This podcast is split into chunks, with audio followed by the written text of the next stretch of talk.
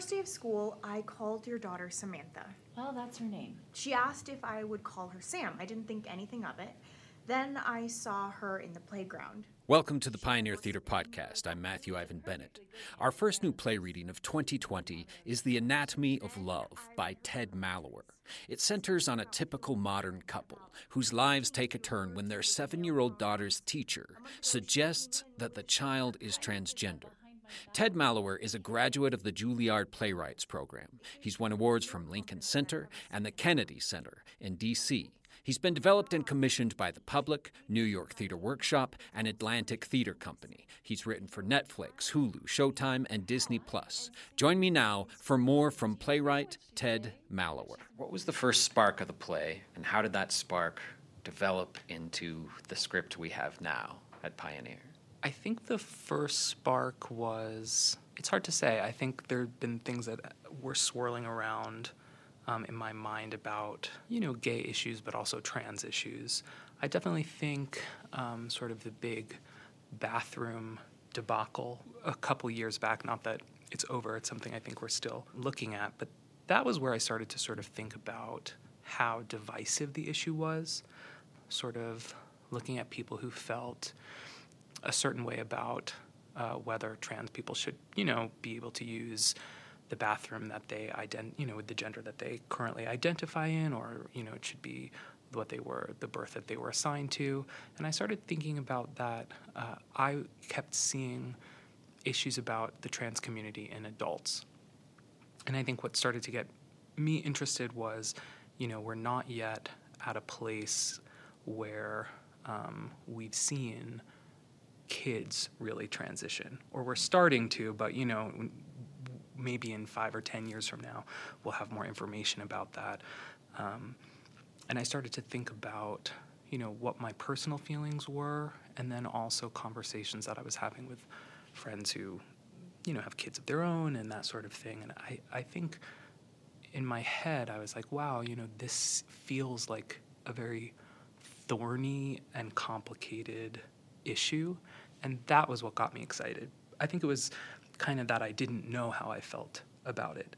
And so writing the play, at least the very first draft, was, you know, processing my own feelings. And then I think the journey of getting, you know, here at the Pioneer has been how to make it less, how to make it more personal for the characters, but less personal for me, if that makes sense. You know, stripping away like, you know, every draft that I would work on, sort of taking a, trying to take away like a more authorial voice because, you know, I think my goal is not to tell any specific audience member how they should feel. And so that has been an interesting journey. And I think one we're still, you know, we're, we're kind of actively examining in rehearsal. Say more about that. By, by my lights, the play is firstly a relationship play, but behind that layer, there's a hot button sociopolitical issue, the transgender issue. So, how did you peel back yourself from the script, as it were, and leave just the thoughts and feelings of the characters. I'm glad you feel like it's a relationship play first, because that's definitely, you know, I think the journey for me was, you know, no one, well, A, I don't, I have no interest in really preaching, but also I think when you go to the theater, what you engage with, or what at least I engage with, are interesting and complicated characters. And so I felt like I don't have a specific I have more of a vague memory of hearing the play for the first time, and it felt very much like Talking Heads. And I was like, okay, you know, now I've kind of gotten that draft out of me. And I think, you know, the time that I spent revising it was sort of figuring out, you know, how can each character feel how can their actions and their beliefs feel the most justifiable based on their his, you know their personal histories and their lives and their kind of complicated relationships with each other. And so I think, you know, one thing that was really helpful was just hearing it with actors and sort of, I think my journey with revision on this play has not been one of addition, but it's just been of constantly stripping away. Like even, you know, this morning, I was working on sort of just, okay, we don't, you know, I don't need that, I don't need that, and, you know, taking away things that felt like, too textbook or too impersonal. And then I think a lot of conversations, you know, have been really informative. It's one of those plays where every time I do um, a reading, uh, someone has some sort of unexpected relationship to this issue.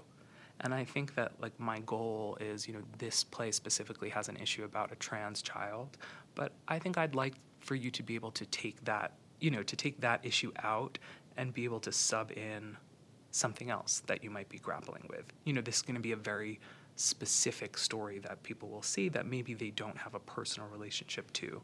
But I think we all have relationships with our parents, with our children, with other members of our family, where we're constantly dealing with um, people surprise us and you know and um, challenge how we view the world, and I think that's a good thing. So I think you know all are welcome at this play.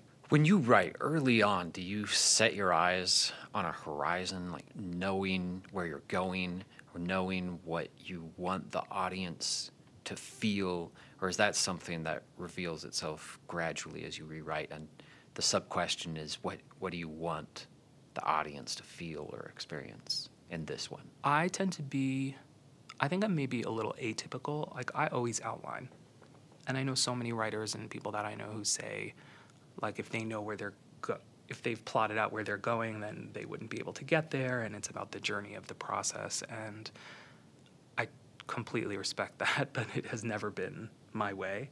So usually when I start to write, I kind of know, you know, I spend a lot of time thinking about characters, and then I sort of map out, I think, where I see things going. And you always find surprises along the way, but I think with a play like this, you know, where I really started with was the characters. And I sort of felt like if I really know who these people are, you know, how different can I make them from each other? And if I really know who they are, the conversation will sort of take its path and you'll follow it because if it's a character you really believe would do something, then you know they'll sort of do it. And I think the learning part for me has always been in a room with other people. You know, it's so it's so amazing to work with really facile actors and you know a director like Karen because you're sort of uh, people say, well, why would someone do that? You know, why does he say this or why does she say this? And I always feel like it's my job to have an answer. Like I have to be able to. I don't know that I need to share the answer always because I think some of the fun is the journey of discovery. But like whenever I hear a question, if I don't know the answer, I'm like, oh, I need to think about that a little more. Um, and so it's kind of just like a ch- constant chipping away and refining until you're sort of every every move that happens you feel like it's almost like a chess game and you're sort of like oh i really you know believe in the journey of this and i think that's also where a process, you know, I think I'm really looking forward to this process because you, you also learn so much from an audience. You know, you see when I sit in the back and I look out over people's heads and you see where people are engaged and where they are, you know, trying to fish out their phones and like look at something else because they're bored, or, or, you hear where the joke, you know, where the, the, the jokes are, or sort of things that surprise people.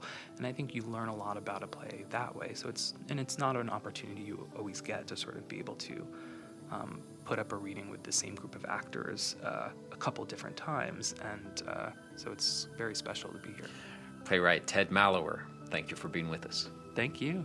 Thank you for listening to the Pioneer Theater podcast for The Anatomy of Love. For tickets, call 801 581 6961 or visit our website, pioneertheater.org. The readings are this Friday, February 7th at 7.30 and Saturday, February 8th at 2 p.m. and 7.30 at the Dumke Auditorium in the Museum of Fine Arts at the University of Utah. The Anatomy of Love is sponsored by Susan Stoddard Heiner and Blake T. Heiner. Thanks are also due to Robert J. Nelson for hosting us here in the audio studio at the J. Willard Marriott Library. Please subscribe to the Pioneer Theater podcast on Apple or find it on Buzzsprout and, of course, at pioneertheater.org.